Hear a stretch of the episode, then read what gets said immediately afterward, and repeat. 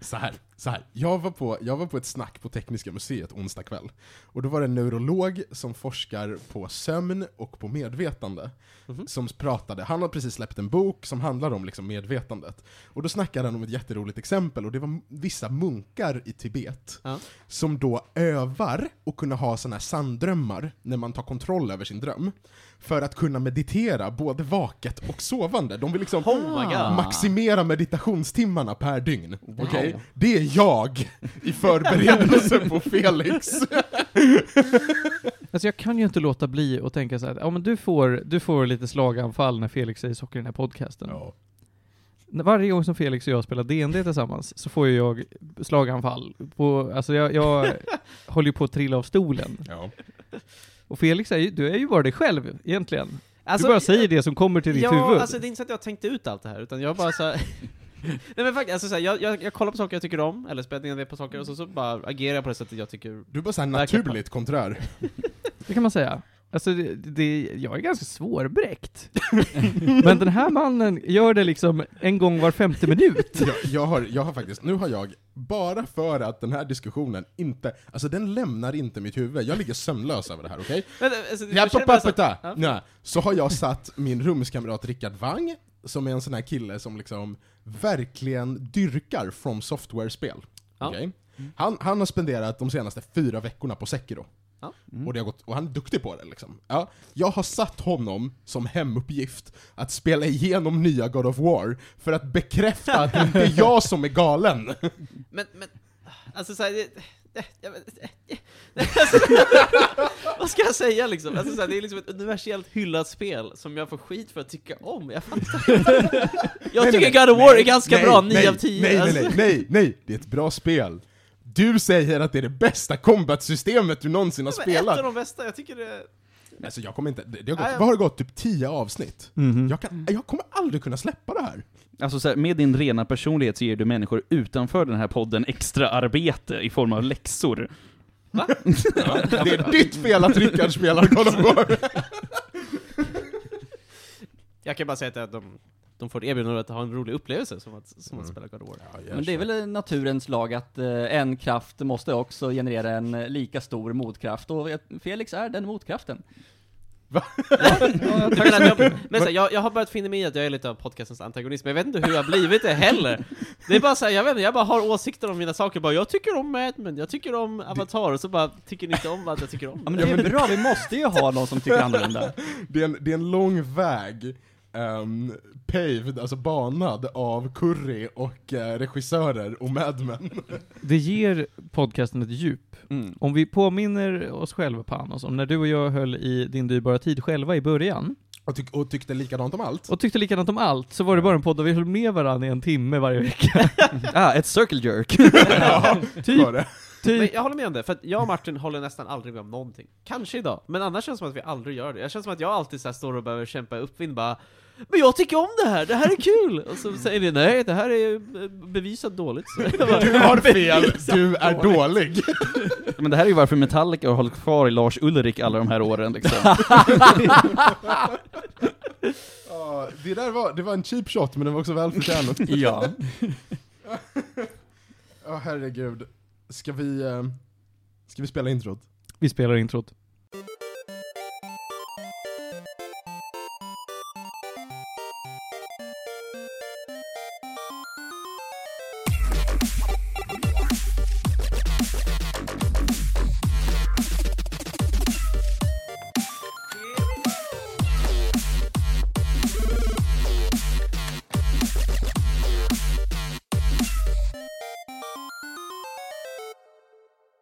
Hörrni, det är dags för avsnitt 78 av Medis Radio, podcasten om all typ av möjlig fin och ful kultur. Det är söndag middag, skulle varit morgon, men det, Panos, du har en dator som inte vill. Jättebekvämt att skylla det här på mig. Ja, det är, det är du som är problemet, eller hur? Jag ska skaffa en Mac. Det är ingen annan som har gjort fel idag. Bra. Konsensus.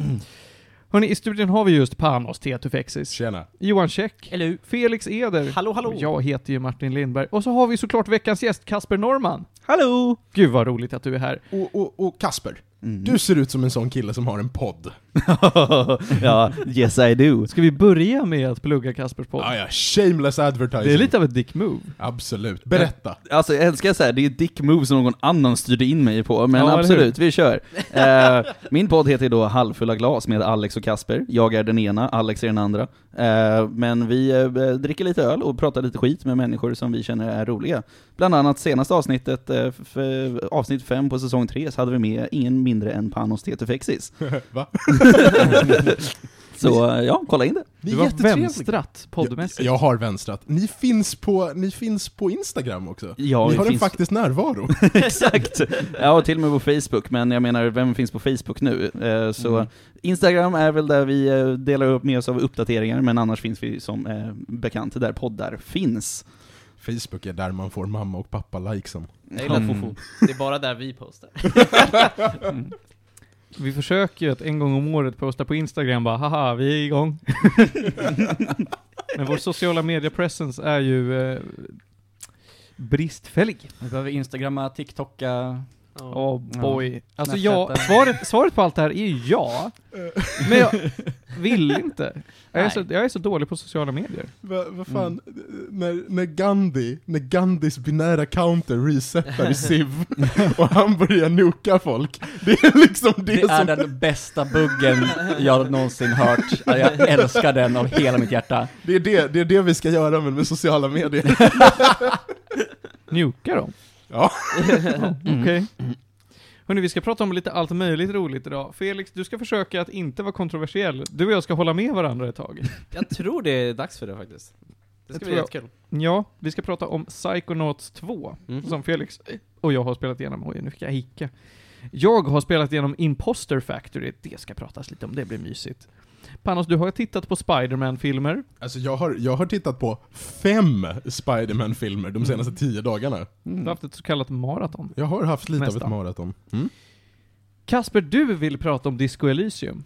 Ja, jag har ju hört att ni redan gjort det, men Ja. jag fick höra det när jag stod och väntade på att bli insläppt, så eh, Vet du, det är jag, mitt försvar. det, det är okej. Jag tror att, att kasta lite, vad ska man säga, eh, andra ögon än mina på saker och ting kan vara bra. Och sen så har du också sett säsong 5 av Big Mouth. Jag, är- jag är intresserad av hur du har mäktat med fem säsonger av Big Mouth. Ska jag vara antagonisten idag? Idag jag håller bara med. Alltså jag, jag säger inte att den är dålig, jag säger bara att jag tycker den är too much. Ja men det, det håller jag faktiskt med om, eh, och det är därför jag vill prata om säsong 5 snarare än, eh, jag kommer ju gå in på serien lite, men jag tycker att säsong 5 är eh, nämnvärd på det sättet. Så Okej. absolut, du har helt rätt. Ja men vi kommer till det då. Johan, jag tittar på min dagordning. Ja. Och det här har inte du skrivit. Nej. Men det står ju, alltså det är så roligt när det står att när Johan är med så är det något anime, säkert.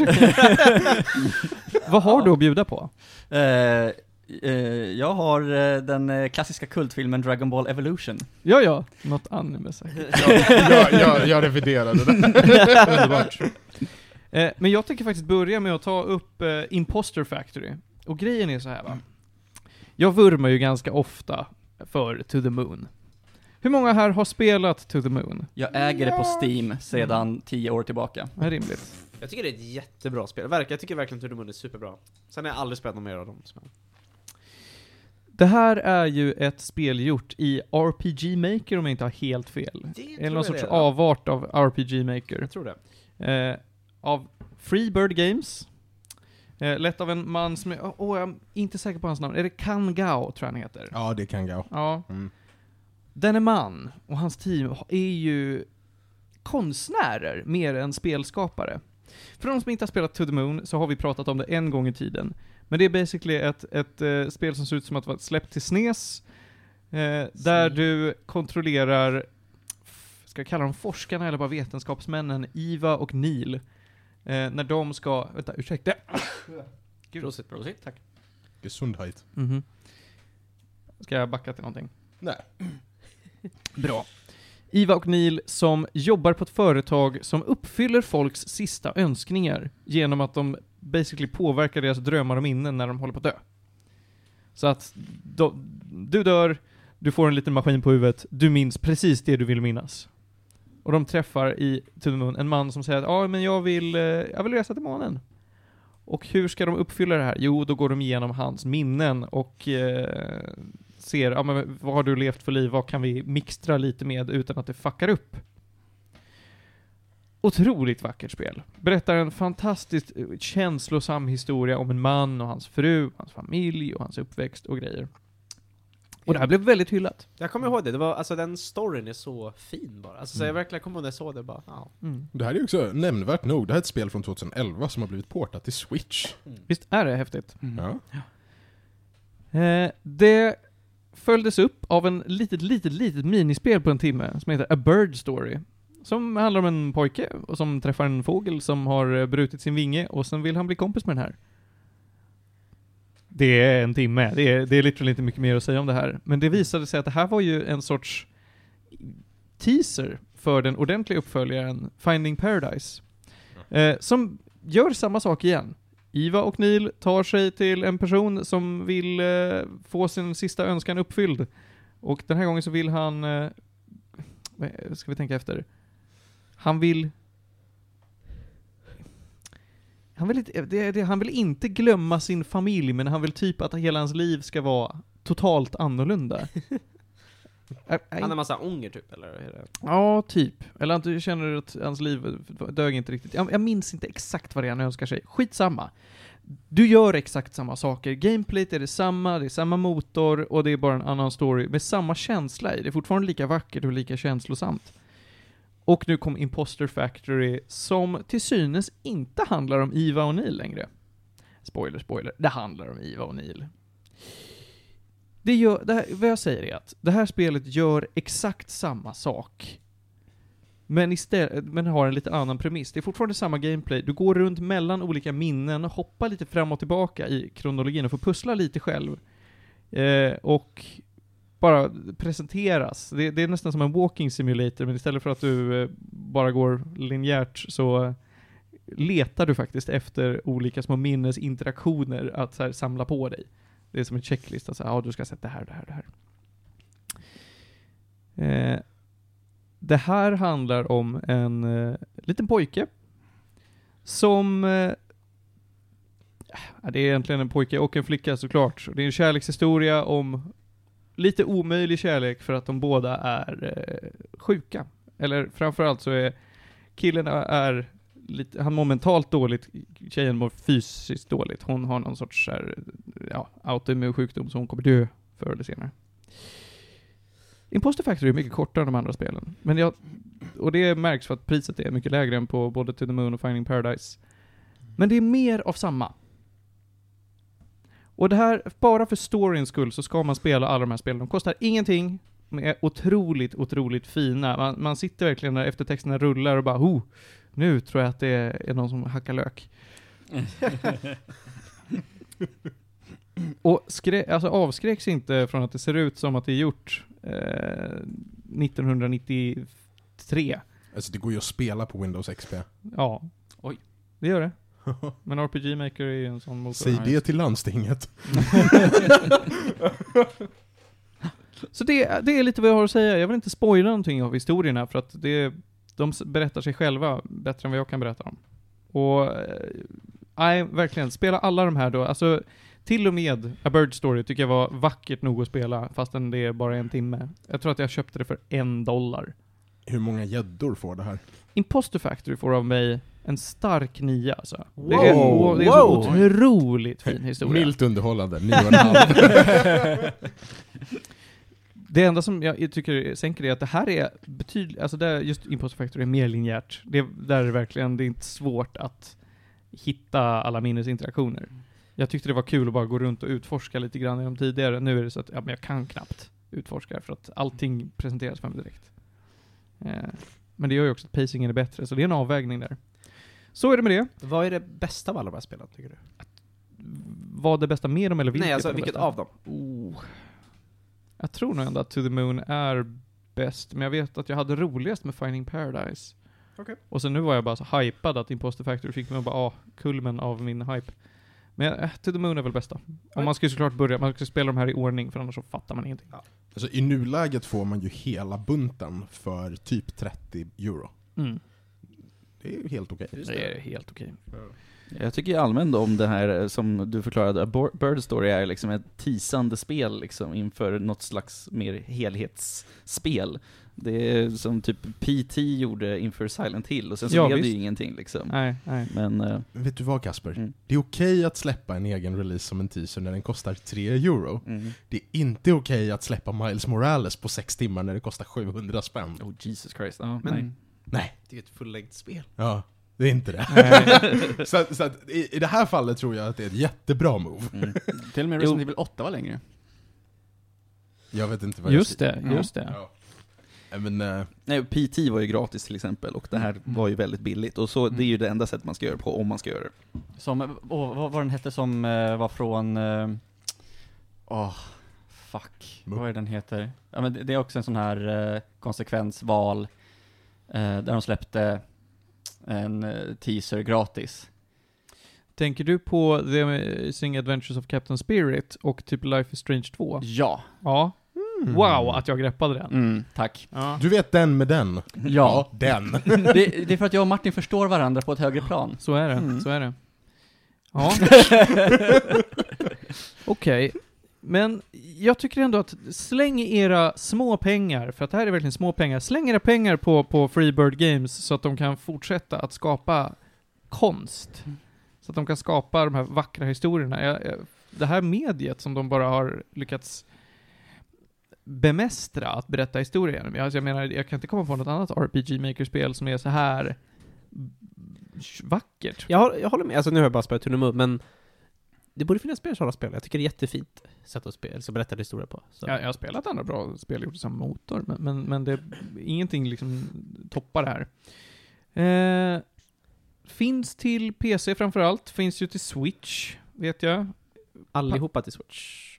Bra fråga. Det är någon av dem, eh, jag tror, jag tror den korta inte har blivit portad. Nej, Och sen vet jag inte om den nyaste har blivit portad heller än. nej. Men, men de, alltså de är ju, det är ju en sån, RPG Maker är en sån universell plattform. Du kan spela dem på Linux, du kan spela dem på Mac. alltså det, det, de kommer väl dyka upp liksom, det, jag tror det är en fråga om tid. Och som jag tidigare sagt så, de har ju flera av sina ännu mindre spel, ligger ju gratis på deras webbsida. Det är bara såhär, ja, tanka ner och spela, de kanske är också som Bird Story, en timme max. Men med risk för att bli dumförklarad så jag har ju precis köpt en Nintendo Switch. Hey. Eh, Men är det liksom värt att, alltså, att köpa de här spelen och är det samma prisklass i så fall? Det får jag väl hoppas. Jag, hoppas att de inte är dyrare bara för att det är på Switch. Alltså, spela i alla fall To the Moon, för jag var inställd att det är, en, det är en komplett story liksom. Så att du kan spela det och så, så All får right. du se liksom. Ja, nej, men det är ju bra att börja någonstans i alla fall. Kentucky Route Zero. Ja, där har du spel! Där har vi ett spel som är värt. Hörni, Men- vi har mycket på dagordningen så vi måste ta och gå vidare, är jag rädd. Men det här är som sagt, hela, hela To the Moon-serien kan man väl säga. Så, men bara för att lägga till det, det, är, To the Moon är ett eget spel, men de andra följer ju upp där det andra slutar. Det finns liksom, alltså lite så här, ja, tisa för att det kommer mer och tisa för att det finns en större, alltså vad, he, vad heter det? Paraply-story typ. Och den följs upp som fan i Imposter Factory. Alltså där är mer fokus på metastoryn, om jag ska vara helt ärlig. Och den är häcken cool. Nice. Då så. Nu går vi vidare till att prata om någonting annat. Och jag, jag är ju himla nyfiken på att dyka in faktiskt i, i Spindelmannen-tankar, Panos. oh boy, oh boy! Ja, Ja, okej. Du har spoderminnat dig igenom Miles Morales, du har spoderminnat dig igenom eh, Amazing Spider-Man-spelet till eh, Playstation 5 körde du också på va? Ja, Ja. remastern. En gång till. Eh, precis, jag har 100% att båda spelen. Det var värt min tid. Ehm, och sen så pratade vi om det här i något avsnitt, för ett eller två avsnitt sen, att i december kommer ut ett nytt, en ny Spiderman-film. Mm. Och eh, de har redan nu varit väldigt tydliga med att det kommer dyka upp folk ur de tidigare Spiderman-franchisen, så att de har eh, original Doc och dyker upp. Eh, det dyker upp någon iteration av The Green Goblin, Jamie Foxx är tillbaka som Electro. Så att det blir lite den här Into the Spider-Verse-vibben där man liksom ska, och förhoppningsvis dyker det upp tidigare Peter Parkers. Och i den andan så bestämde jag och min rumskamrat oss för att kolla igenom de gamla filmerna. Så vi har kollat igenom hela Sam Raimi-trilogin, och vi har kollat igenom de två Andrew Garfield-filmerna, Ama- Amazing Spider-Man. Jag tänker direkt gå ut och säga att jag tycker de två Andrew Garfield-filmerna var kanon. Vet du vad? Jag är inte beredd att säga emot. Ehm, det, alla här inne har väl sett i princip allt. Jag har aldrig sett Amazing Spider-Man 2. Jag har inte sett The Amazing Spider-Man, någon av dem. Jag tyckte Okej. ettan var riktigt Nej. dålig vad jag minns. Oj, oj, oj. Ja. Eller, Jag är exakt på samma nivå, jag har Ja. sett ettan och jag hatade den. ja, ja. bra, vi, vi har samma sofis- sofistikationsnivå här va? Trots att han Spider-Man. hatar Avatar. oh. Oh. Nej men, ehm, ehm, vi kan börja med, vi kan börja med Sam Raimi-trilogin. Absolut. Det är väl en rimlig väg att börja. och det här, vet jag, det här vet jag att jag fick skit för när jag sa för två avsnitt sen, men jag tycker uppriktigt talat de filmerna är piss. Tycker Alltså- du Amazing Spider-Man är bättre? Ja. Ja, och du har ju fel. Va? Jag håller ju med, alltså jag tycker inte de är piss, men jag tycker ju att Amazing var bättre. Så här. Ja, det står ju med amazing i titeln. Eh, Och så Jag ändå har- så bygger de på Ultimate-universumet. nej men, nej men så här. Jag, eh, jag tittar på dem för första gången med helt vuxna ögon. Och det jag märker är att Sam Raimi har eh, liksom tveklöst en vision. That's a man with a vision. Filmerna är väldigt teatraliska. Ehm, det är väldigt, alltså så här, och det är också, det märks i valet av liksom skådisar, för att, för att allt spelas så emotionellt, alltså det är nästan shakespearianska drag i hur manus är utformat. Speciellt ettan med Willem Dafoe som The Green Goblin är ju liksom, Oh, alltså det, det är så här, det är eh, snabba, väldigt väntade svängar, allting är överdrivet. Ehm, den hade kunnat spelas på en scen och det hade funkat. Ja. Det jag tycker gör de filmerna dåliga är att det känns som att ingen kommunicerar som en person bör kommunicera, för det är alltid Ja. så många som vidhåller information, Oh ja. som är så onödig att vidhålla. Jo men dialogen är, dialogen är stolpig. Och det märks att man gör det för dramatisk effekt. Och det är så här jag vet inte om det var Sam Raimis sätt att tänka, nu ska vi få känslan från comicsen att poppa på skärmen, eller om det bara var Sam Raimi som ville skapa ett mästerverk och gav sig på Spiderman. Men, men, men de beter sig inte som film ska bete sig. Nej, men jag känner verkligen att det första du sa där är så som jag kände av det liksom. Ja. Att det skulle liksom vara en mer serietidningsaktig dialog liksom. Ja. Där man har ungefär en pratbubbla på sig att förmedla information. Och då kommer Green Goblin in och har en tagline som är ny varje gång liksom. Mm. Och jag tycker att det är underbart. Sen så är det ju verkligen, jag tycker att det är en smaksak. Det är Ja. min åsikt. Absolut. Det, det är en smaksak, det är absolut en smaksak. Ehm, men, men de är, alltså så här, de är ju ändå härliga. Och, och om man verkligen beaktar visionen Sam Raimi har någonstans djupt där bak, så blir det ju väldigt underhållande. Alltså det, det är ju liksom inte dåligt tittande. Det är bara inte bra film. Mm. Alltså jag kan säga, bara för ett par månader sedan så blev jag svintankad med några kompisar i en liten stuga i Karlskoga och kollade först igenom första Spider-Man-filmen, och sen så kollade vi på Superhero Movie, som då baserar sig på den här första Spider-Man-filmen. Eh, det var faktiskt en väldigt bra kväll kan jag säga, Ja. för då tror jag att man får rätt energi liksom, för att kolla på första, båda de här filmerna egentligen. Eh, inte för att Superhero Movie är bra egentligen, men den är bra när man är jättefull. Ja, men den är Mm. underhållande, och det är Sam Raimi i Spider-Man också. De är underhållande. Jag vill säga det, Alfred Molina som Doc Ock i tvåan Jättebra, eller är hur? toppen. Men jag tycker, Mm. jag tycker ettan är rätt bra. Jag tycker om Willem Dafoe, jag tycker om mycket av det. Mm. Det är också så här jättenostalgiskt för mig. Ja. Men tvåan tycker jag är väldigt bra. Alltså, nu har inte jag heller sett den på väldigt länge, men jag minns jag bara Åh, det här tåget är så coolt, han stannade. Så- Och så är det massa så här, det är massa grejer i tvåan som jag tycker är nice. Doc Ock är jättebra. Jag minns att allting med MJ var lite weird. Jag har att den storylinen är lite... Men det är så, det är så här, många storylines är off, Ja. men castingen är fucking Ja, briljant. men jag vet, visst, kan, jag tycker ändå Tom Maguire är bra. Jag tycker han är bra. Maguire är bra, Ja. Ehm, Kirsten Dunst är bra, Ja. Eh, i princip alla skurkar är riktigt välkastade. Ja. Och, ehm, och det här är alltså James Francos bästa roll genom hans karriär. Han har inte spelat Det är typ där jag någonsin bättre först såg honom. Det var typ där han slog igenom. än liksom unga Norman. Jag tycker det är toppenbra. Harry Norman. Alltså så här, Jag- eller Harry Osborn, förlåt. Mm.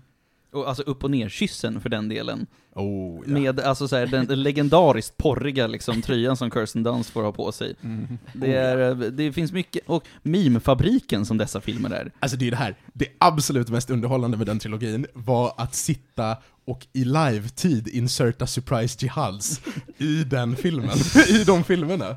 Pizza time. nej, men, nej men alltså så här.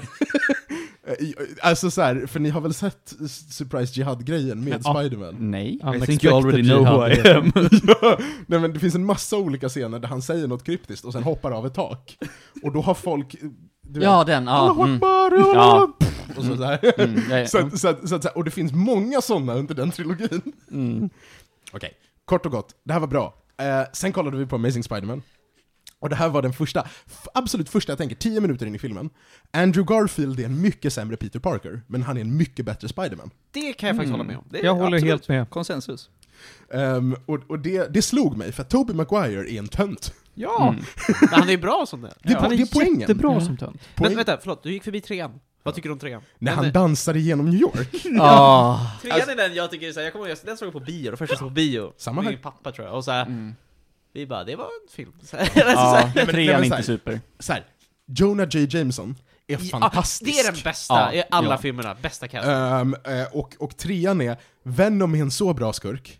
Man kan göra så mycket bra med Venom. Ganska Mm. Och nu när de har gjort något riktigt bra med Venom, Mm. med, med Tom Hardy, med Tom? Hardy Ja. då är det så svårt att kolla tillbaka och uppskatta den Venom. Jag tyckte inte Tycker ens du? då att det var jättebra. Nu, nu, nu sätter jag ner klubban här. Jag tycker Venom som karaktär med Tom Hardy är jättedålig. Ursäkta? Filmerna är bra, men jag hatar Venom som karaktär. Han är för plojig. Ja, okej. Jag tycker mycket mer om hur Venom fungerar i Spider-Man 3. Alltså, Venom i Spider-Man 3 är ju liksom prototypala Venom, Ja. bara parasiten som råkade komma med jo, alltså månstenen. Exakt. Ehm, Venom i Tom Hardy är ju Venom som sin egna karaktär Venom. Det är Precis. en helt annan grej. Precis, det är en helt annan grej, men jag gillar verkligen inte Venom som karaktär med Tom Hardy. Okej. Här gillar jag bara, ja men, alltså de, de ger oss tillräckligt mycket av, av en Venom är ett stort hot och han är läbbig. Det räckte, för, alltså framförallt när jag, var, när jag såg den här filmen första gången, då var jag ju ändå förhållandevis liten. Då tyckte jag att det räckte, jag bara oh nice, Venom är en farlig skurk. Han är cool. Å andra sidan får också Venom Tobey Maguire att Saturday Night Fever dansa genom New York. Ja, Alltså, Mm. Jag älskar Det. YouTube-klippet när de har tagit bort, eller de har tagit bort musiken och sen så lagt, lagt på... förstärkt ljudeffekterna. Mm. Ja, Ja. älskar den. Ja. Den är helt glorious. klick-klack. Jag har ju lite kort trivia om Spider-Man 3 också. Åh, det vad finns roligt. en scen där Peter Parker står på ett tak och letar efter Venom, Ja. så, som dyker fram väldigt plötsligt liksom. Och det var, jag var och kollade på galapremiären av den här filmen, Okej. och då så hade de helt fuckat upp ljudet. Så ljudet var så högt att det nästan spräckte trumhinnor på flera där inne i biosalen. Oh. Och de behövde betala major damages efter det här liksom. Och liksom revidera hela den scenen. Explosiv Venom. Mm. Ja. Surprise Jihad. Unexpected Jihad heter det. ja, nu är det Surprise Jihad. Men ja, sure. Um, Jag minns att Sandman är ganska bra också. Sandman är toppen. Alltså i trean, jag bara, ja, poor guys. det, det är ju... Mm, vad är det Johan? Nej men alltså det är bara hur de har fått ihop alltihopa som bara känns Ja, precis. Det- sand, ja, ja, nu, nu blev det sandlådigt, Sandad. men ja men alltså, det, det, de, jag tycker inte det hänger ihop Nej, superbra. Det, jätterörig film, det finns Ja. många små bra delar som inte funkar. Nej, men det, det den gör, som jag tycker är nice, är att den representerar den sanna Spiderman-andan. Och det är att alla skurkarna är människor med tragiska öden. Mm. Det är inte den här DC, liksom, evil mastermind turns up, utan det är verkligen folk det har gått illa Ja. för. Jag gillar det. De, de, de hade kunnat gå all in för bioduken, men de höll sig liksom äkta. Men det har gått illa för DC Villains också. Nu, Tack, Johan. Ja. Ja. Dr. Absolut. Freeze. Till viss, till viss del. Ja, till ganska stor del. Du, du du har typ Joker som är typ undantaget som bara blivit galen. Alltså jag tycker att om, om du kollar på, för att, för att Spiderman är ju Marvels huvudhjälte. Ja. Om du kollar på typ Stålmannen-hjältarna, och det problemet är att de, är, de flesta är Golden Age-hjältar. Mm. Det är ofta bara evil mastermind turns up with bad intentions. Jaså, du säger det? Det säger jag. Mhm. Okej, men Stålmannen, jag kan gå med på Stålmannen, där kan jag inte komma på något särskilt. Det är typ... eh, Parasite. Vad sa Parasite. Jag kommer inte ihåg om det. Nej, det är tråkigt för dig. Ja. Point. Men Batman har ju väldigt många fler eh, ikoniska villains, tycker jag i och för sig. Ja, Men, ja, ja, ja, ja, ja. Han, har- han, det, det stämmer. Mm. Det Det är stämmer. inte fel. Det stämmer. Men hur som helst. Ehm, Andrew Garfield rullar in, de tar om origin-storyn en gång till, fuckar upp den rejält. Skitkorkat. Ehm, och så gör de något jättekontroversiellt och bara hej hörni, här är Gwen Stacy. Det är för att Ha. den bygger på Ultimate Spider-Man-universumet. Det är en helt annan backstory, en annan kanon. Jag är väl medveten om det. Nju. Det är bara att Gwen Stacy, det finns en poäng med att Gwen Stacy aldrig har kommit tillbaka sedan 73. Det är liksom, man har hållit sig till att Gwen Stacy är död. Så är det bara. Och sen kom Spider-Gwen. Ja, men, men liksom, Ja, ja, jag fattar. men så här. Och så bara, och de bara, nu ska vi omfilmatisera Spiderman. Gwen Stacy. Men jag tyckte det var coolt. Jag satt och bara, fan, wow, ska vi få se Gwen Stacy en stund? Och så vet jag ju att hon dör. Så gör Ska de vi det. få se Gwen Stacy dö? Ja, och jag satt och bara, hur ska de få det här att kännas? Och jag tyckte verkligen att de gjorde det bra. De Ja. gjorde hela grejen med Gwen Stacy dör snyggt. Ja, det gjorde de väl. Mm. Det gjorde de, absolut. Vänta, hon dör hon? Ja. Hon bryter Spoilers. nacken. Men är det tvåan då eller? Ja. Mm. Ja, etc. Alltså mitt största problem med Amazing Spider-Man liksom, som sagt, jag har bara sett första filmen, kan jag Mm. erkänna. Men det är just att Andrew Garfield är för jävla hunkig alltså. ja. Och sen så var det Emma Stone som spelar eh, Ja. MJ, det alltså det. går ju, Nej, de är ju... Gwen Ja, Stacy. och just det, så var det. Men de är ju så här, det- dels att de var tillsammans under tiden de spelade in det här, och jag känner att det märks av. Ja. Och inte på ett bra sätt. Oj. Ja. Okej. Nej men det är, Andrew Garfield är inte en bra Peter Parker. Och, och jag tycker, även om jag tycker om ehm, pappa Sheen som Uncle Ben, Just det, han har ja, absolut, så tycker jag, jag tycker Aunt, Aunt May i Amazing Spider-Man är skitdålig. Jag kommer inte så vem det är. Hon har aldrig varit bra. Jag tycker Alltså, hon är bra i... Uh, Ja, Sam Raimi är så här, hon satt en standard, men efter det så var det så här, men det gick aldrig att göra en annan Aunt May alls. Äh, men, ehm, ja, Amazing Spider-Man är så här. de är mer dynamiska, de beter sig mer som film ska. Ehm, men det är också så här. de är ju inte lika ikoniska och det är av en anledning. Jag Det- hörde att, förlåt jag Ja. men jag hörde att tvåan är lite mer som alltså Spider-Man 3, att den är väldigt mycket saker, mishmashar som inte funkar, det är mycket villains, det är mycket saker som bara rör. Det, det är mycket som händer. Eh, jättekonstig Green Goblin dyker upp. Verkligen riktigt konstig Green Goblin.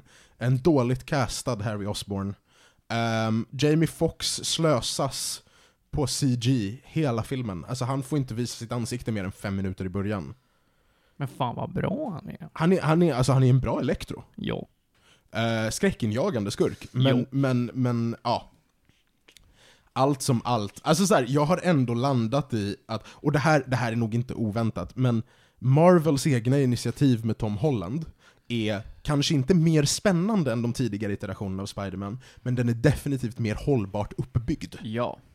Tom Holland ser också ut som en liten tönt. Det är så jag vill ha det. Eller och han är också mycket mer snackig som Ja. eh, seriens eh, Peter Parker är. Ja. Och, det, och det jag tror jag, jag fattar aldrig, men Spider-Man ska vara snackig. Och jag typ förstod inte det när jag såg Raimi, för jag hade läst comics. Nej men Så- såhär, dark brooding Spider-Man. Ja men typ, ja, för mig var Spider-Man typ Batman då liksom. Och nu Ja. bara, aha, han ska vara lite mer, lite cool, lite neighborhood Spider-Man. Och, Ja. Mm. och jag tycker ändå de nya ger det bäst Mm. liksom. Så. Det ska vara quips. Precis. Many quips. Ja, nej men det är en tyck och smak. Det, Mm. och det kommer vi aldrig komma ifrån. Men det är okej att ni vurmar för Sam Raimi, eller för Tom Holland för den delen, men jag, jag kommer alltid sitta och tänka att så här, ja, Andrew Garfield, det var det jag tyckte det var som bäst. Men tycker Mm. du ändå Tom Holland-filmerna är sämre än... Ja, ja, ja, ja. Du gud tycker ja. inte om dem alls eller? Eh, nej, det sa jag inte. Jag sa bara att jag tycker klart att, att Andrew Garfield är bättre. Tom Holland-filmerna, är, de är inte dåliga. De, ni har helt rätt i den, den feedback ni ger dem. Jag bara, det bara tilltar inte mig.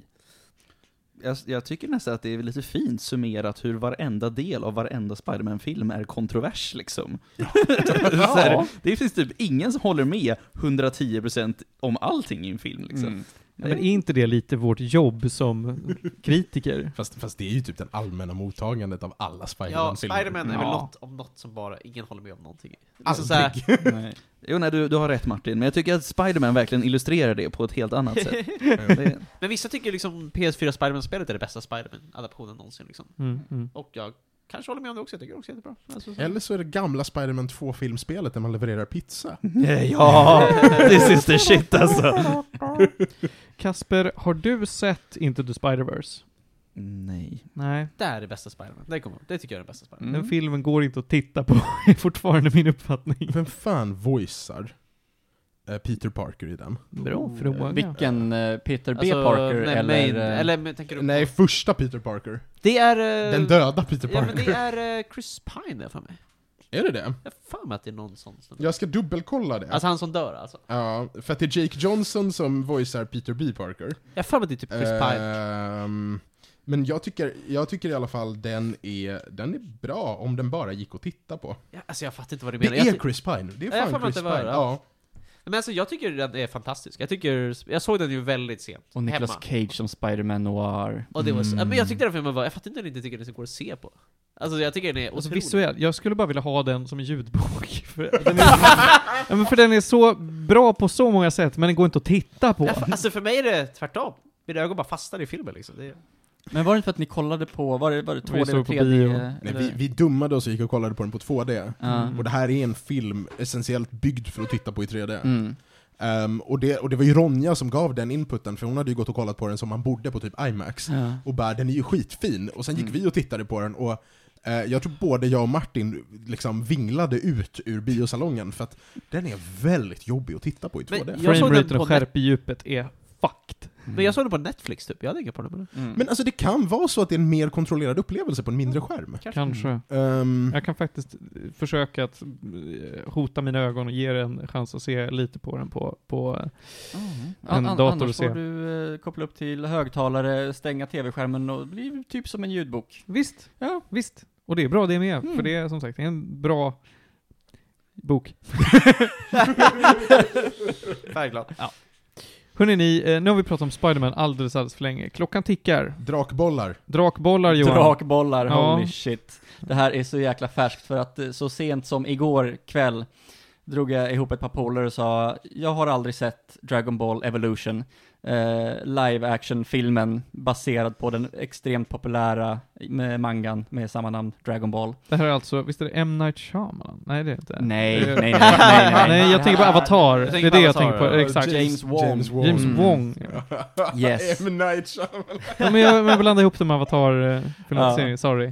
Eh, typ lika dåligt. Eh, så, så hela premissen var ju liksom att, det här, jag vet att det här är en skitfilm. Jag ville se den liksom på bio när den kom ut, men jag kunde inte göra det, bara för jag vet att det här kommer vara skit. Eh, så vi köpte in alkohol, eh, och ja, pimplade lite, och sen så satte vi igång filmen.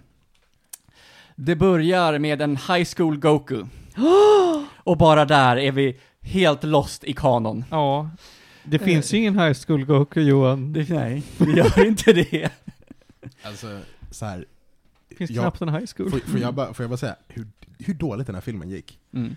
Den budgeterade 30 mille Va? och grossade bara 9 mille i USA. Alltså det är, det är det absolut värsta jag har läst. Mm. Men jag, High School Goku, jag kommer ihåg den här filmen, jag har flashbacks. Ja, Ja. Ja. du har sett den? ja absolut. Jag har inte sett den. Eh, det, det var en upplevelse. Eh, han bor med sin eh, morfar Gohan. Det är också helt fel. Ja.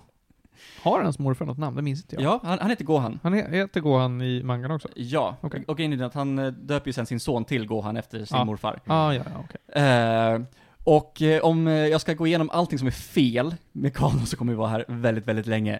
Men eh, så filmen går alltså ut på att vi har Goku som bor med sin morfar Gohan som tränar honom i kampsport. De har eh, i sin ägo en drakkula. Förklarar inte riktigt vad den gör där, men den existerar. Eh, Goku går till eh, sin, sin lokala high school. Alltså ball so hard. Ja. ja, alltså det, det, balls to the wall. Eh, där han är, eh, surprise, surprise, mobboffer för den eh, lokala eh, mob, eh, mobbaren, eh, liksom. Eh, och det, det händer liksom inte särskilt mycket i den här. Allting är tropes, allting är skit. Eh, men så dyker upp eh, ondingen Piccolo, mitt i alltihopa. Eh, vad vill han? Vi vet inte riktigt. Antagligen ta över världen. Eh, och han ska samla på sig drakkulorna. Därför att eh, har man alla sju och frammanar draken Shenlong eh, så får man önska sig en grej och det är vad som helst. Eh, det kan ha varit promillenivån, jag vet inte, men jag har ingen aning om, om det någonsin etablerades vad han skulle önska sig överhuvudtaget. Får han inte önska sig någonting? Det, är klart han får om han lyckas samla ihop alla drakkulor och frammanar Shenlong. Mm. Men vi vet inte vad han vill eh, få fram. Slut på den här eviga erektila dysfunktionen. Så gammal är Piccolo i och för sig. snäll. Eh, nej men så att eh, den, den här filmen bara snirklar sig fram, eh, om det är aldrig riktigt klart vad som händer, karaktärerna, ja, Men var, alltså kommer vi aldrig ur den här high school situationen?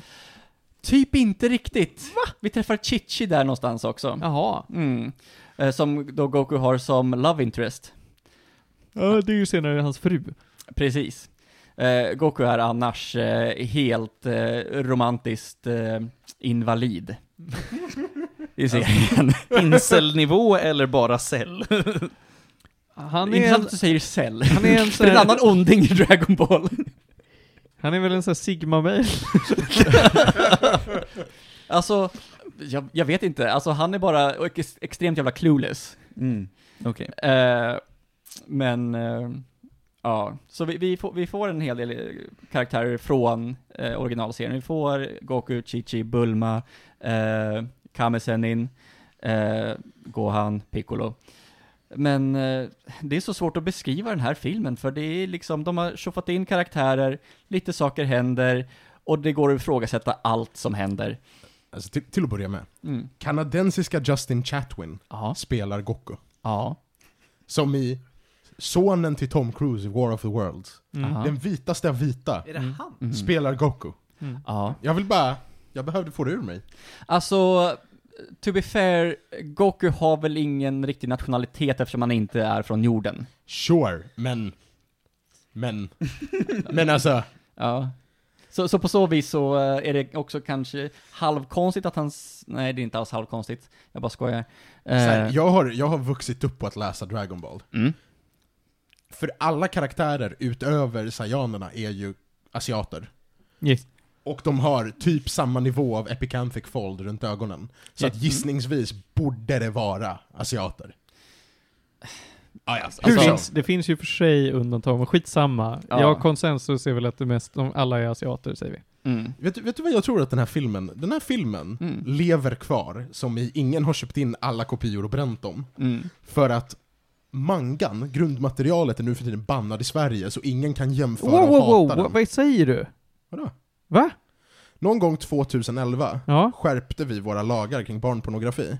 Och Aha. eftersom, eftersom lilla, lilla Gokus eh, outlines av två testiklar och en penis syns Ja, ja. i ettan och tvåan eller vad det är, Nej, då det får är- inte de säljas. Det är ganska mycket i de första elva Ja. böckerna. Ja, jag Ja. vet. Jag har dem, jag hade, jag har, någonstans har jag de första 15. Mm. De får inte säljas. Ha, I intressant. Sverige. Ja. Då kan jag säga så mycket som att eh, då måste samma sak gälla Yu-Gi-Oh! för att där är det också mycket barnsnopp. Ah. Men vet ni vart jag såg den här filmen någonstans? Har. Disney plus. Disney Plus jobbar hårt på att samla på sig skit. ja. Och alltså, alltså, men summa summarum, alltså den här filmen var inte den eh, hög av skit jag trodde att den skulle vara. Kan också vara promillenivån, men det var också hela syftet med att titta på den här filmen. Vi satt ju och, och bara snackade oss igenom den här, eh, vilket igen, det var nog halva nöjet, vilket nog höjde betyget på den också. Eh, jag hade ganska trevligt. Jag kan inte rekommendera den här om man inte har någon sorts, kanske substans i sig. Gärna polare som kanske har lite koll på eh, Dragon Ball. Som man bara kan sitta och säga, det här är fel, det här är fel.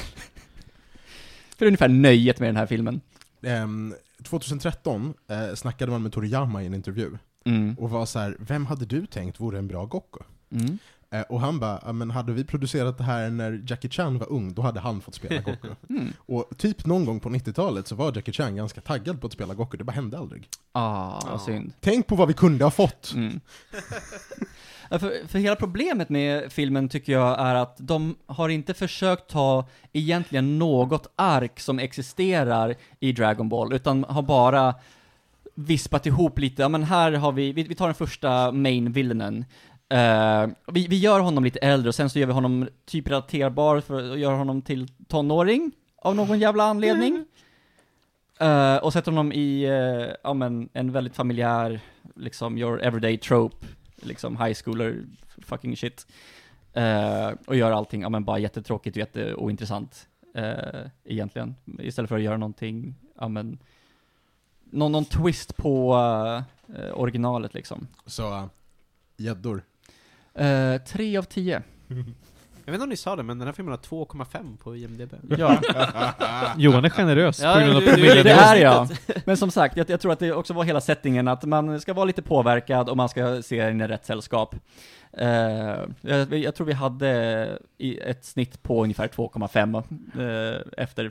Så rätt visst. kul, 3 av 10. ja! Världens bästa film, tre av tio. Men eh, såklart så vill vi i Medis Radio inte främja alkoholkonsumtion. Nej. Stay pure kids. Men vet ni vem som eh, spelas av Piccolo? Spelar Piccolo. Spelar Pela Piccolo? Ingen annan än Spike från Buffy the Vampire Slayer, Ja. James Marsters. Ja, Ja. det är så, så fantastiskt. Ja. Buffy. Ja. Ja. Okej, hörni ni. Vi får lämna Dragon Ball också. Mm. Ska vi låta Kasper ta och eh, ta över, höll jag på att säga. Ja, jag Ta kan, och göra din grej med Mm. Disco Elysium. jag kan på- ta rodret. Påminn oss alla om lite lätt vad Disco Elysium är och hur det funkar. Ja, Disco Elysium är ju eh, utvecklat av, eh, heter det, jag tror att det heter Suam, någon sån här jättekonstig spelstudio. Eh, men eh, de är konstiga på alla rätt sätt. Det här är ju då ett sånt här isometriskt eh, roll-RPG-spel helt enkelt, med det klassiska D&D tärningskastande checks och grejer, fast iklätt ett mer eh, tillgängligt skin på något sätt. Och utspelar sig i eh, den, ett, ett slags parallellt universum till vårat, där egentligen allting som eh, heter eh, ja, men, eh, etniciteter och eh, kön och allting finns kvar, men allting heter lite annorlunda. Eh, men i övrigt eh, så eh, vaknar man upp på ett hotellrum efter att alltså tydligen har varit på det här hotellrummet i tre dagar för att man ska undersöka ett mord som har begåtts precis bakom det här motellet. Eh, och det enda problemet, eller ett av många problem faktiskt, är att man inte har en jävla aning vem man är. För man har druckit så jävla mycket att man har liksom en bakfylleinducerad eh, minnesförlust. Och sen man vet inte vad man heter, man vet inte vem man är, man vet inte hur man kom dit. Ja, för att rätta det. Har man rätt stats så vet man både hur man ser ut och vad man heter. Ah, okej. Mm. Och det är bra att du rättar mig, för det är ju den vackra delen med det här spelet, och varför jag tycker att det ändå finns en replayability, trots att det är ett detektivspel i grund och botten. För man kan spela det lite hur fan som man, man vill. Jag, jag har ju spelat igenom det här en gång, men jag, bara för att ha lite kött på benen så provade jag att spela igenom det lite kort idag och se vad händer om jag bara gör typ de här valen i konversation hela tiden. Och det slutade med att jag försökte gå in på en mataffär och stjäla en regnponcho, misslyckades och jag tappade moralen till den nivån att jag gav upp på uppdraget av att lösa det här mordet och sen så stängde spelet av sig. Och tidigare har jag också blivit så arg på en papperskorg att jag sparkade omkull den och fick en stroke. Så det är, och det här liksom kan hända inom 10 minuter och börja spela spelet liksom. Generellt annars, det, det är inte som att man kommer halvvägs igenom och sen får börja om liksom.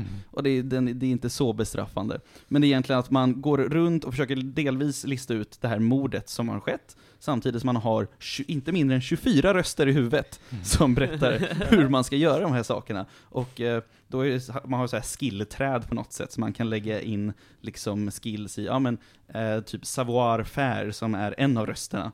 Och eh, då kommer man, man vara bättre på att typ hoppa från saker och att liksom lösa pussel och grejer. Men sen så eh, finns, man kan vara också en väldigt eh, djurisk, liksom, lite Marv från sin City-person, som bara bryter sig igenom dörrar, slår människor rakt i facet och inte tar skit, men är också stendum liksom. Medan eh, det finns också den känsliga typen som är lite mer, vad heter den, Cooper från Twin Peaks liksom, som riskerar att bli jävligt galen liksom om man bara låter den. Det var så jag spelade spelet. Jag spelade som sad cop. Ja, ja, men du kan Sad vara cop. bad cop, du kan vara angry cop, du kan vara så här smooth cop. Och så kan du vara sad cop. Sad cop. Det finns också Ja, det är lite mer typ Sherlock Holmes-kopp liksom, Ja, den ja. som försöker lösa mordet, men Jesus, vad spelar den spelet för liksom? En shop. Yes, en chock. Jag, jag uppskattar hur du bara, du var så här. Twin Peaks, och Felix bara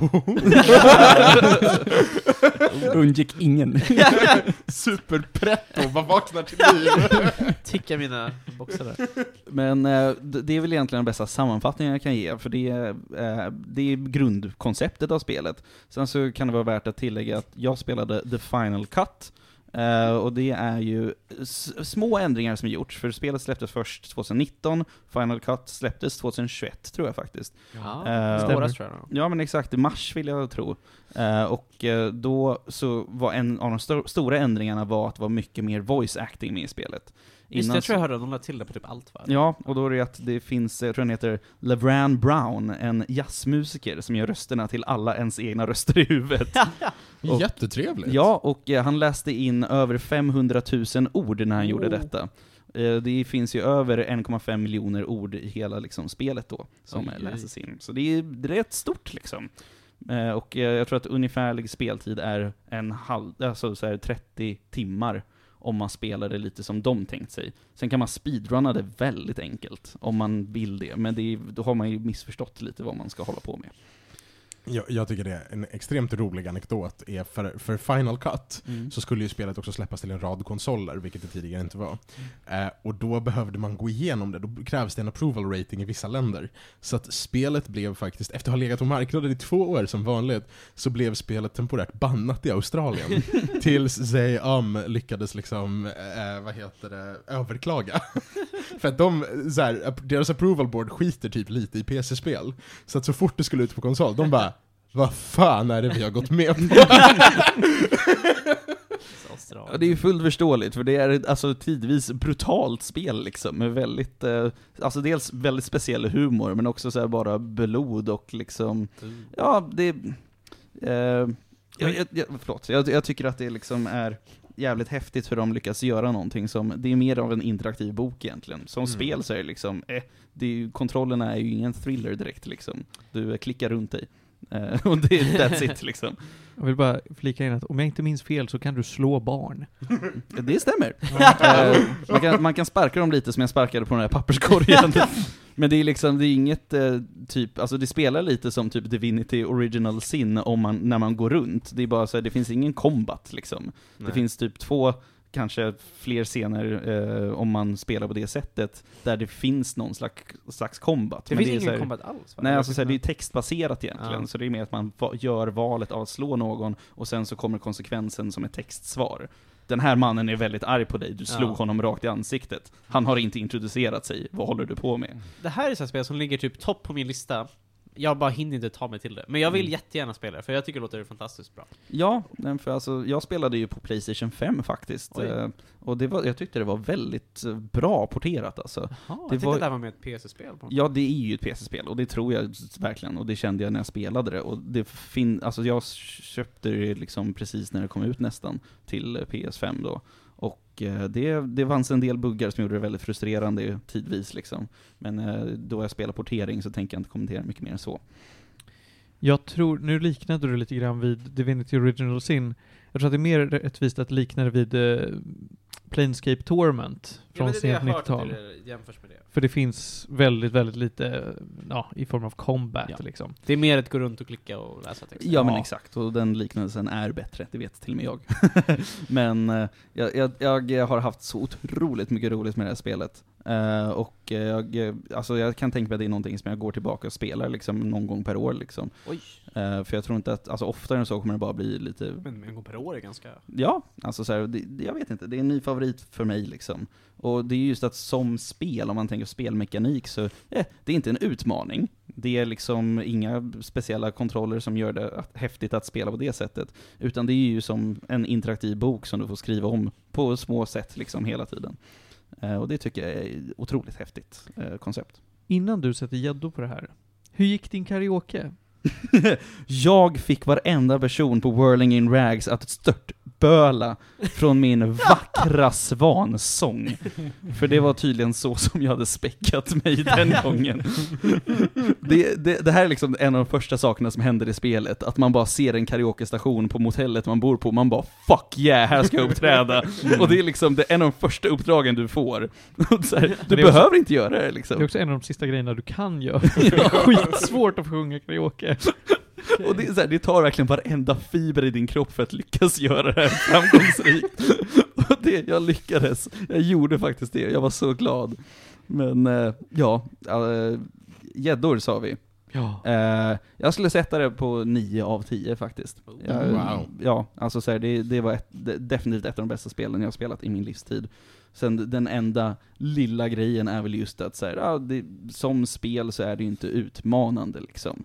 Eh, och det, då, Förutom karaoken tydligen. Ja, karaoken, exakt. ja, för det, de har ju faktiskt ett så här, som eh, rollspel brukar ha, så har de ju att, eh, utrustning liksom. Eh, diverse kläder och grejer som man sätter på sig. Man sätter på sig typ så här, ett par solglasögon där ena liksom glaset är borta, och då blir man så här, lite coolare, men också lite dummare i huvudet. här, det, det är sådana små grejer som bara gör roligt att testa runt lite liksom. Det här spelet passar din livsstil. Ja, men verkligen. Jag sprang runt med ett paraply hela spelet om jag inte minns fel. ja, jag sprang runt med så här diskahandskar. Ja, ja, ja, diskhandskarna ja. Eh, och, Jag är så taggad alltså. Jag vet bara, någon gång, nästa år kanske, ska vi mm. På, på, tal om, på tal om karaoke så har Shang-Chi kommit ut på Disney Plus nu. Ja, det har den. Ja, just det. Fett sevärt. ja men det var bra. 9 av 10. 9 av 10, definitivt. Alltså, det så är här, väldigt spelvärt alltså. Det är bra man, spel. det, det roliga är man kan alltså, googla bara Disco Elysium Review och se att den har 10 av 10 av nästan alla och jag tror 4,97 av 5 från Metacritic Den har liksom. otroligt bra. Så här, det är, Eh, Final Cutten Mm. har ratats 97 av 100 på PC. mm, oj. På Metacritic. Så alltså, det, det är verkligen, alltså 9 av Bättre än 10 GTA är 3. nästan lågt känner jag liksom. Men det, ja, Ja. det är otroligt bra. Final Cut kostar nu 22 euro. På Steam. Och det var billigt för att... Ska man näst, alltså jag gillar inte att köpa spel så. Nej, men du Gör har det. andra spel att spela. Ah, Don't ja. let your dreams be nästa dreams. år, nästa år. Ja, det är bra. Nej, det är väl verkligen den avslutande klämmen här liksom, med att det är billigt till och med liksom. Det Jag köpte det på rea, Vad så, tror 30 jag. timmar ungefär? Ja, 30, alltså exakt, det, är så bra, skulle jag säga. Alltså Felix, jag, jag tänker mig att mitt Steam-bibliotek är lite grann som biblioteket i Skönheten och Odjuret va? När Bell Att alla kommer... pratar? Va? När man kommer in där och bara åh, så mycket spel! Pratar de om mitt eller ditt bibliotek? Mitt bibliotek, eller det biblioteket över, överhuvudtaget. Liksom, du kan inte ha för få böcker slash för få spel. Ja men grejen är att jag vill inte lägga ut 100 000 kronor på grejer och sen så 100 000? aldrig spel. Men du, det är därför du köper dem på rea. Jag vet, men jag har slutat köpa spel på det. Köper dem för fullpris istället. Nu får jag en, alltså nu är det stroke. jag, jag, jag har slutat köpa spel som jag inte ska spela på en gång. Jag köper enda Ja. spel om jag faktiskt bara direkt ska spela. Va, va, Det är rätt. Martin, För att annars köper jag massa spel som jag bara aldrig spelar. Lite jag, hälsosamt faktiskt. jag och Martin delar ju Steam-bibliotek. Mm. Oss emellan har vi kanske uppemot 700 titlar eller Ja, någonting. låter rimligt. Det är, det är så ett Steam-bibliotek ska vara. Ja, och jag har ju spelat de flesta av de här 700 titlarna. Jag har nu. spelat ganska mycket av mina också. Jag har dock inte börjat röra på dina än. Känner ni er lite grann som Bell i Skönheten och Odjuret? Jag känner mig alltid som Bell i Skönheten Ja. och odjuret. Alltså jag har ju typ 350 Steam-titlar, jag har spelat som mest 70 stycken. Men jag är lite samma tror jag. För jag var Humble Bundle-beroende ett tag. Oh god. Men då Ja. var det ju så här, men då var det faktiskt att, då, typ de här liksom titlespelen som de hade var ju värt det, för då fick man en Mm. jävla dunderdeal. Sen fick man typ sju stycken liksom, alltså mobilspel på köpet liksom. Mm. Bara såhär. Candy Crush PC edition. Och man bara, varför? Måste jag äga det här? Leon approves. Bejeweled, Final Cut. Åh, fy fan. nej, nej, nej. Steampunk Bejeweled. Ah, nice! Ska vi gå till- vidare till att prata om Ironcast igen? Nåväl, hörni, vi ska ta och avsluta med dagens sista ämne. Panos, hur ser vi ut tidsmässigt? det, ser, det ser bra ut. Och vi, gör det. Vi, jag vill att ni dels kommenterar på Psychonauts, Ja. för att Felix har funderat Jag på har- det här i hundra Jag vill år. prata om sex. Eh, och, och sen så här lite kort om, eh, om Big Mouth. Ja, jag kan dra det väldigt kort sen. Ja. Men vi kör på. Vi kör. Vi kör lite Psychonauts då. Ska vi köra det? Ja, Är visst. det dags? Psychonauts är ett spel som kom ut, om jag inte har fel, 2005. Ja, det stämmer. Mm. Utvecklat av Double Fine. Deras allra första spel. Double Fine är ju en samling folk från uh, LucasArts som gjorde Grim Fandango och massa sådana klassiker. Monkey Island. Ja, några precis. Kan Fuck yeah. Ja. de, de lämnade för de tyckte inte företaget funkade så bra. Grundade Double Fine, gjorde Psychonauts 1. Det gick inte så bra för Psychonauts 1. Så typiskt klassiskt kultspel. Att det är så här, Många har spelat det, nu för tiden i alla fall, men det sålde väldigt dåligt. Ehm, sen gjorde de lite andra spel, och sen så helt plötsligt annonserade de att vi kommer göra en uppföljare. 2015 tror jag de annonserade det eller någonting. Så sex år sedan ungefär. Och jag var där, dag ett. Backade med 400 kronor eller något sånt tror jag. För jag sa ju, Psychonauts 1 är jättebra, jag vill ha tvåan jättemycket. Eh, och så backade jag. Och jag har varit en cybacker och läst de här mailen man får av Tim Schafer varje gång i månaden i fem år eller vad det är. Så det har varit väldigt kul att följa med på den här resan och säga Hej Tim, så vad ska vi berätta idag? Men det är så här, man har ju fått se så här, ja nu ska vi prata om hur vi har designat musiken typ. Så man har ju fått lite klipp liksom. Så det är alltid, jag har ju aldrig varit en backer någonsin för någonting, så det var första gången jag gjorde det. Men det är rätt kul att vara med på insidan och säga Ja, det går ju bra, kom igen gänget, så nu kör vi bra spel här. Så sitter man där och hejar på liksom. Mm. Eh, men jag vet inte om vi någonsin snackade om Psychonauts 1 lite kort. Det kan har bara vi dra det. För det är Psychonauts 1, det utspelar sig i en värld där det finns psychics, de kan göra telekinesis, de kan tända eld på grejer, det finns massa olika abilities. Eh, och det utspelar sig på ett sommarläger som heter Whispering Rock Summer Camp för psychic kids eller någonting. The Psychically Gifted. Psychically Gifted, ja. sånt. Basically ett sommar, ett typiskt amerikanskt sommarläger där de samlar massa barn som har lite psykiska krafter. Eh, och då får man spela som Rasputin Aquato, eller Raz som han kallas. Ingenting, okej. Du bara tycker namnet Rasputin Aquaro är ganska konstigt. Ja, ja, ja, ja. Mm. Vad kan du möjligtvis reagera på med det här namnet? Nej, ingenting. Det är som min granne. Fortsätt. Eh, det är så att han har flytt från sin familj som jobbar på en cirkus. Och han vill inte vara med på cirkusen, han flyr från cirkusen och inte till den. För att han vill bli en psykonaut, för han har psykiska krafter. Och en Psychonaut är alltså en superagent som sysslar med psychic-relaterade eh, brott, egentligen. Mm.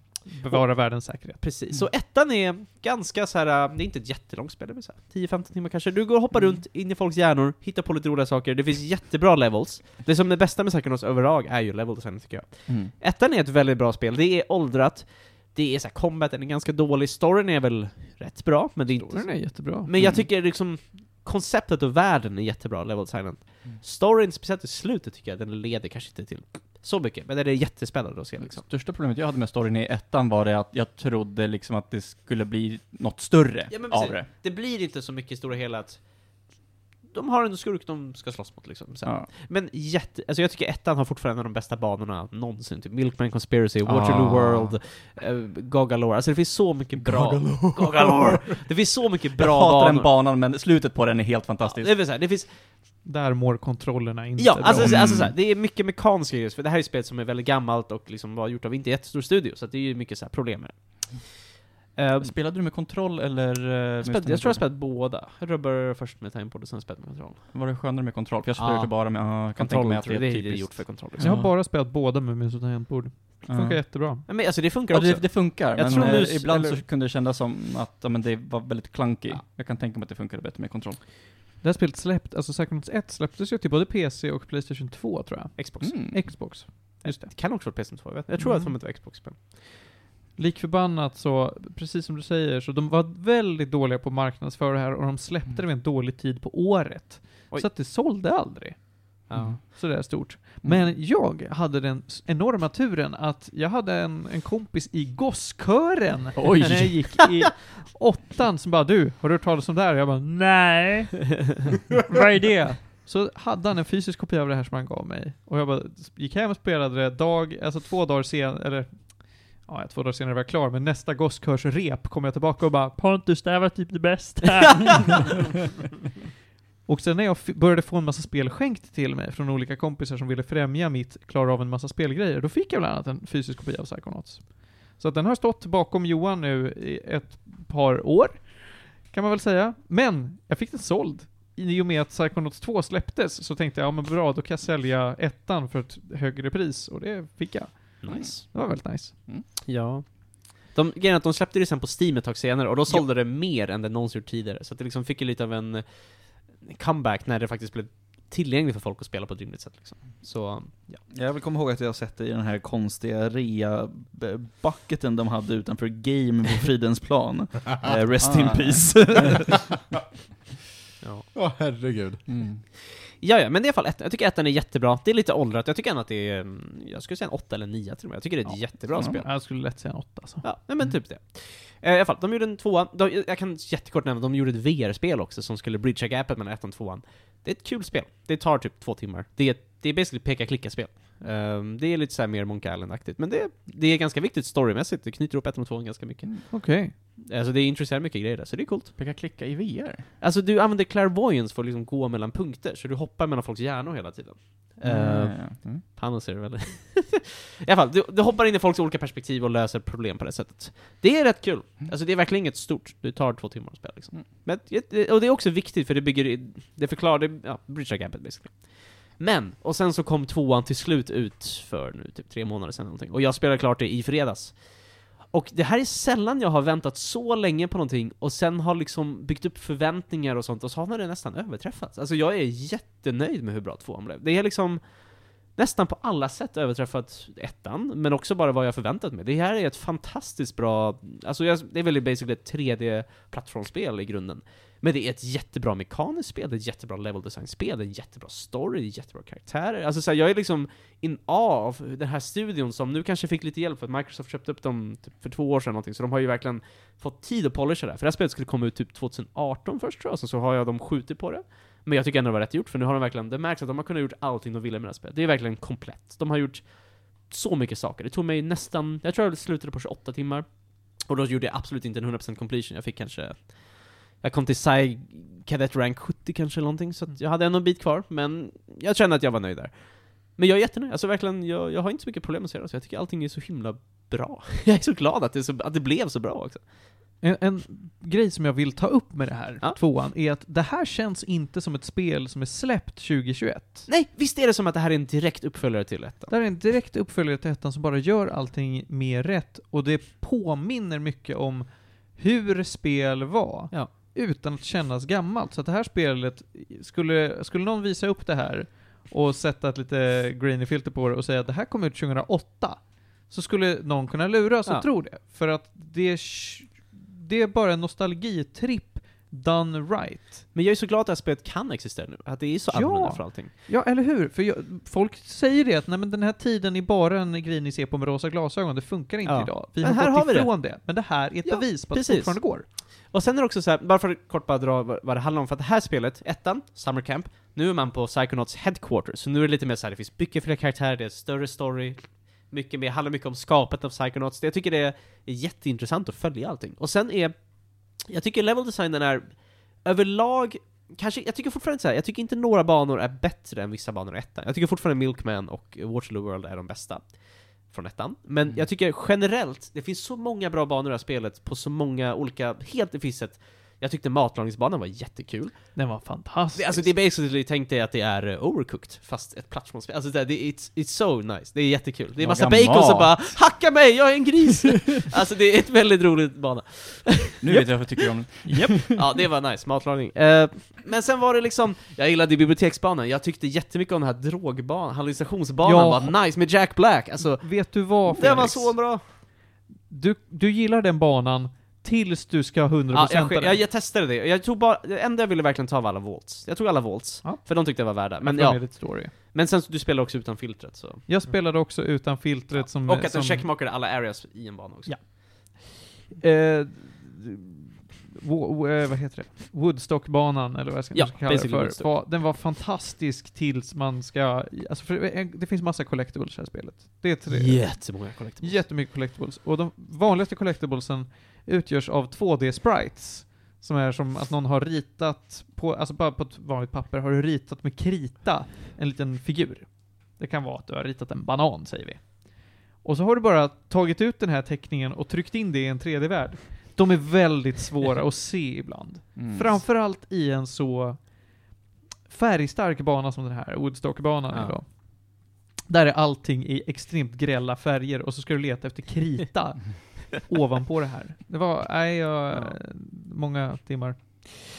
Ja, nej men jag, alltså jag har liksom det enda jag egentligen tycker är problemet är att jag tycker combaten fortfarande inte är, alltså så här, den är, funkar, jag tycker combaten är mycket bättre, det finns mycket mer variation på fiender än ettan. Ettan finns typ en fiende tror jag.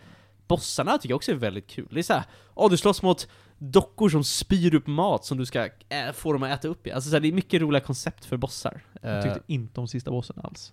Fan vad nej, den var alltså. ganska dålig faktiskt. Den Eh, hade men, också men, hit detectionen där var wack. Ja, men precis. Jag tyckte också sista bossen, men, men så här, combaten är fine. Alltså den funkar. Jag tycker den är bättre än ettan. Det är inte, det är inte så att det här är Bayonetta liksom. Så här, det, är kom, det är inte det man spelar för. Men det, det funkar. Vissa av banorna var väl så här, jag tyckte ibland konceptet var lite samey. Det var alltid så här, gå och hämta grejer liksom. Men ja, överlag jättebra. Musiken är otrolig.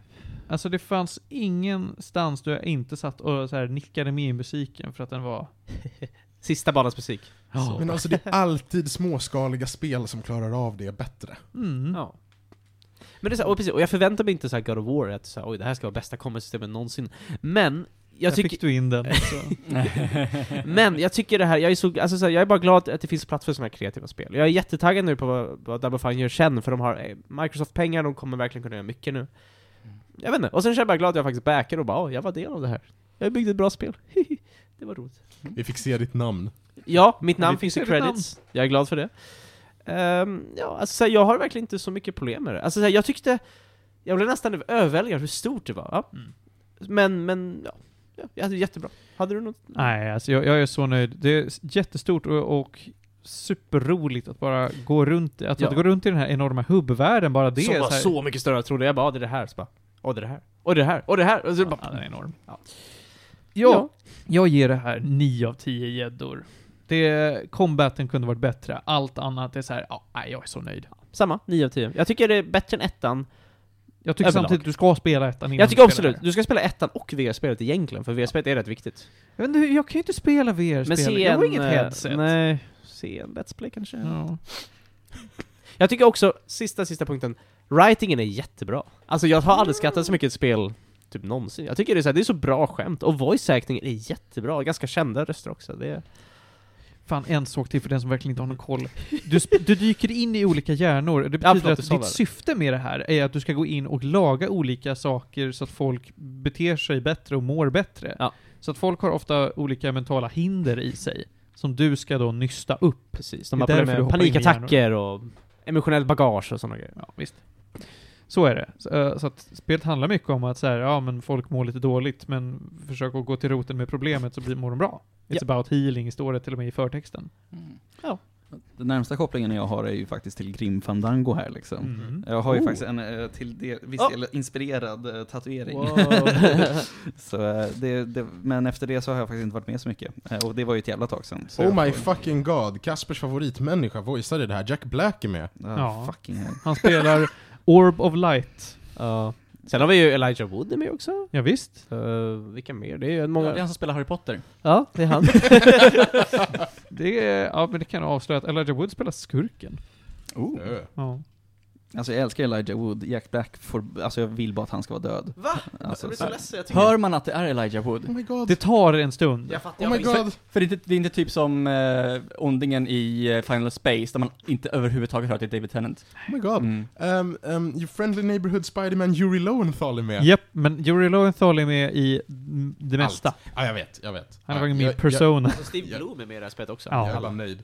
Hörni, vi måste ta och lämna Psychonauts där. Nu vill jag höra Kaspers åsikter om säsong 5 av Big Mouth, och lite generellt om Big Mouth bara. Vad är det som gör att du klarar av att se det här? Eh, det, det är ju jäkla segway. Eh, Jag sätts ju redan i lite av ett ofördelaktigt läge. Jag Men jag ursäkt. förstår varför. Det är ju ändå, det här är ju Nick Crowles eh, lilla hjärnbebis eh, i form av vuxenanimation från Netflix. Eh, det handlar om, eh, eh, man följer liksom en klass av barn egentligen i en liten skola som alla förföljs av hormonmonster av diverse slag. Och dessa är ju då alltså, karaktärer som spelas nästan eh, exklusivt av då Nick Kroll med olika röster. Eh, och de säger åt typ eh, lilla Andrew Glauberman att sitta i klassrummet och bara Tycker du inte den där ding-dong-klockan ser jävligt häftig ut? Ska du inte runka precis nu här framför alla? Nej, vänta, gå, excuse yourself, go to the bathroom, jerk off and come back.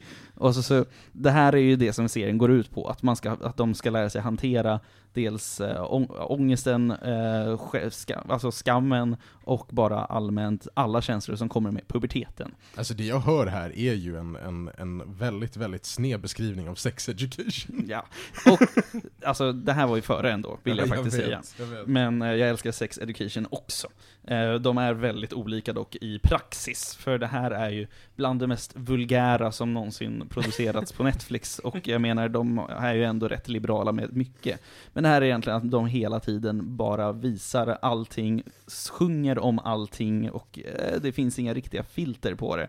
Så det är ju någonting man, alltså jag, jag känner verkligen att man måste ta det i portioner liksom. Man kan inte bingea en säsong för då kommer man må dåligt på riktigt. Och av dessa nu fem säsonger så är det otroligt, eh, alltså varierande kvalitet vill jag påstå. Med att eh, säsong fyra som då var innan eh, var svår, alltså ri- riktigt svår att ta sig igenom. Och med det så menar jag inte att den var dålig, det var bara så här, man mådde, man mådde lite dåligt tycker jag. Är det typ som Bojack Horseman? Eh, alltså, På, jag, på det viset liksom. Jag, alltså jag har inte sett mer än någon säsong av Bojack Horseman kan jag Mm. erkänna. Men det, jag, jag kan tänka mig ändå. Det är bara att den här är mycket mer. Den här är Mm. så jävla in your face. Och det är 100% av tiden, alltså intensiv serie liksom. Mm. Och den är just vulgär på ett sånt där sätt som får eh, även personer som inte är särskilt magkänsliga att kanske eh, rygga tillbaka lite. Bara kort om Bojack Horseman. Första säsongen är ganska mycket med typ bara garva åt hur han är och sen så för varje säsong bara mår man sämre och sämre ju mer man kollar. Alltså Bojack Horseman är ju gjord för att inducera depression. Mm.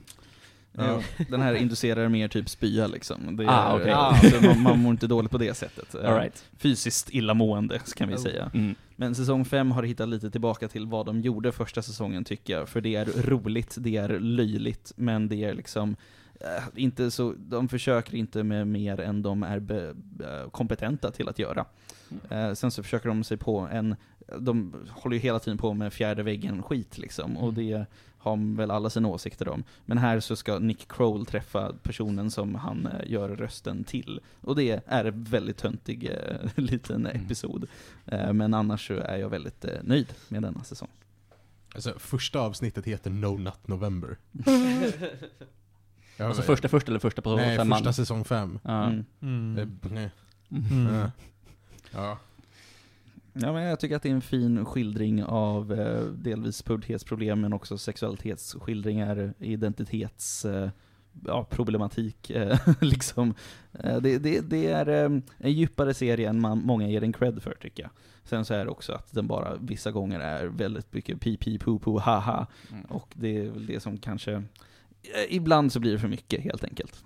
Men, men alltså så här, the takeaway message är ju att puberteten handlar ju om, om, om bara att allt är brutalt jobbigt. Mm. Och det är väl så här. That's the point, you know? Mm. Ja, så det är väl lite så här, ja men ångest kan man få av den tidvis. Mm. Allt det här är förfärligt. Mm. Lev med det. Ja. Eh, så det är, eh, ja, jag ska ge gäddor på den här också, så eh, säsong 5, eh, 7 av 10, stabilt. Ah, Kul! Kul! Damn, sju av tio. Nu så ska vi ta och avsluta, men jag har hört Kasper att du ska hijacka mitt vanliga lilla inslag Tre snabba. Uff, eh, alltså, jag frågade om jag skulle ha det redo, varpå Pano sa att jag kunde göra det istället, och då fick jag typ lite ångest, men eh, du, jag, kan, jag kan ta två av dem så kan du ta den sista. Okej, ja men det är fair deal. Eh, jag eh, lyssnar just nu på eh, den svensk-kanadensiska rapparen Max Wassens nya EP. Släpptes i fredags. Den heter 'Drowning but like in a cool way' och jag har sett om, kan jag säga, men a, stupid, a stupid but futile gesture. Gud, Den jag har fick jag lite... sett. Ja, det handlar ju Kanske. om eh, National Lampoon-grundaren eh, Doug Kenny och eh, ja, Henry Beard också som är medgrundare. Och det är Just ju det. en svagt biografisk film. Men mest komedifilm liksom, som bygger på historien av National Lampoon. Mm. Då så ska jag rekommendera spelet och då får det bli en hel spelserie faktiskt. Eh, som jag bara tycker är oskyldigt bra. Kan man spendera eh, några kronor på ifall man hittar det i någon sån här rea-hög utanför Game vid Fridhemsplan. Rest in peace. Och det är My Sims-serien. Oh. En Mhm. spin-off till Sims-serien där eh, det mer är fokus på cutesy shit, gå runt och bygg små saker i liten skala. Och lösa problem genom att bygga saker alla typ... Eh, åh, nu kommer jag inte på något bra exempel bara för det. Men ja, skitsamma. Mysigt som fan är det. Och jag tittar tillbaka på My Sims-tiden i mitt liv som jag spelar mycket med min lilla syster bara, här är nice. Finns det i Wii, Xbox 360 och Playstation 3. Wow, det är ju konsoler jag har. Ja. Mm. Också ett av de mindre väldesignade partyspelen. Alltså, kommer ni ihåg när jag pratade om Ape Academy? oh ja. Ape Academy är ett fruktansvärt partyspel. Där My Sims Party är snäppet bättre, men bara snäppet. Det är, alltså det är så här, partyspel ska inte vara svåra. Mm. Ape Academy är faktiskt skitsvårt. My Sims Party är ganska svårt. Mm. Mm. Det var det hörni. Hörni, vi, eh, Pano ska få gå och gäspa nu. Ah, Vi tackar så hemskt mycket för att ni har lyssnat den här veckan. Det var jätteroligt. Kul att ha dig här Kasper. Ja men kul att vara här som alltid. Ja. Eh, Och du, du har en podcast.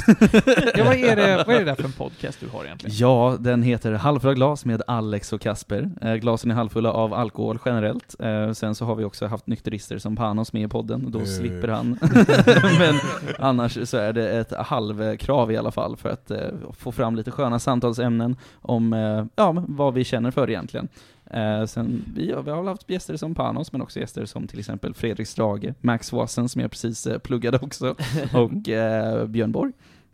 Fuck Oh. yeah. Mm. Härliga Så, tider. eh, Cool. yes. Eh, Jag eh, hoppas att ni vill lyssna på den också, men eh, lika mycket som på den här podden Och kanske. ni finns där poddar finns. Vi finns där poddar finns. Hörrni, vi tar och tackar Panos, vi Tack. tackar Johan, vi tackar Felix, vi Tack, tackar Kasper och vi tackar mig. Så Och vi jag vill tacka livet puss och kram och nyp i stjärten.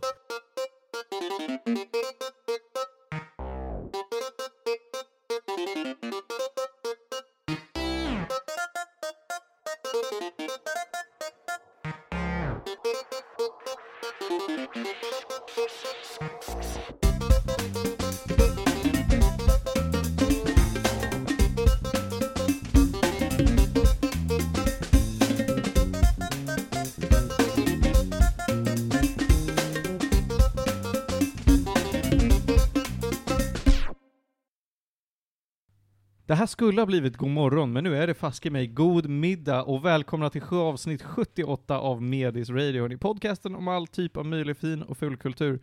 Panos, din dator är en skurk. Det visar sig så va? Vårt mixerbord är en skurk. Men vi snackade om det förra gången, jag ska skaffa en Mac. Ja, ja. Mm. kan man göra. Eh, Mac. Ser, vi börjar, vi börjar på en low point redan. Alltså. Det där gick luften ur. Ja. Hörni, de som är i studion idag är just Panos, Tetufexis, Tjena. Johan Käck, Hello?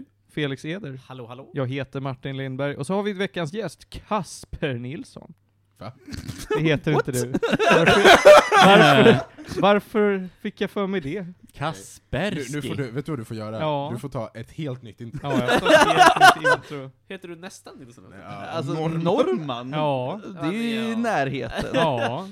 Men får man vara så vad- ja. att man får veta att man heter- jag vet inte vad jag fick Nilsson för, jag vet vad du heter. Jag bara, Nilsson. I vanliga fall är det Nej. jag som fuckar upp folks efternamn. Vi har herr Nilsson i studion. Han ska hatprata om Pippi. Och kan du peka på den här dockan, vart hon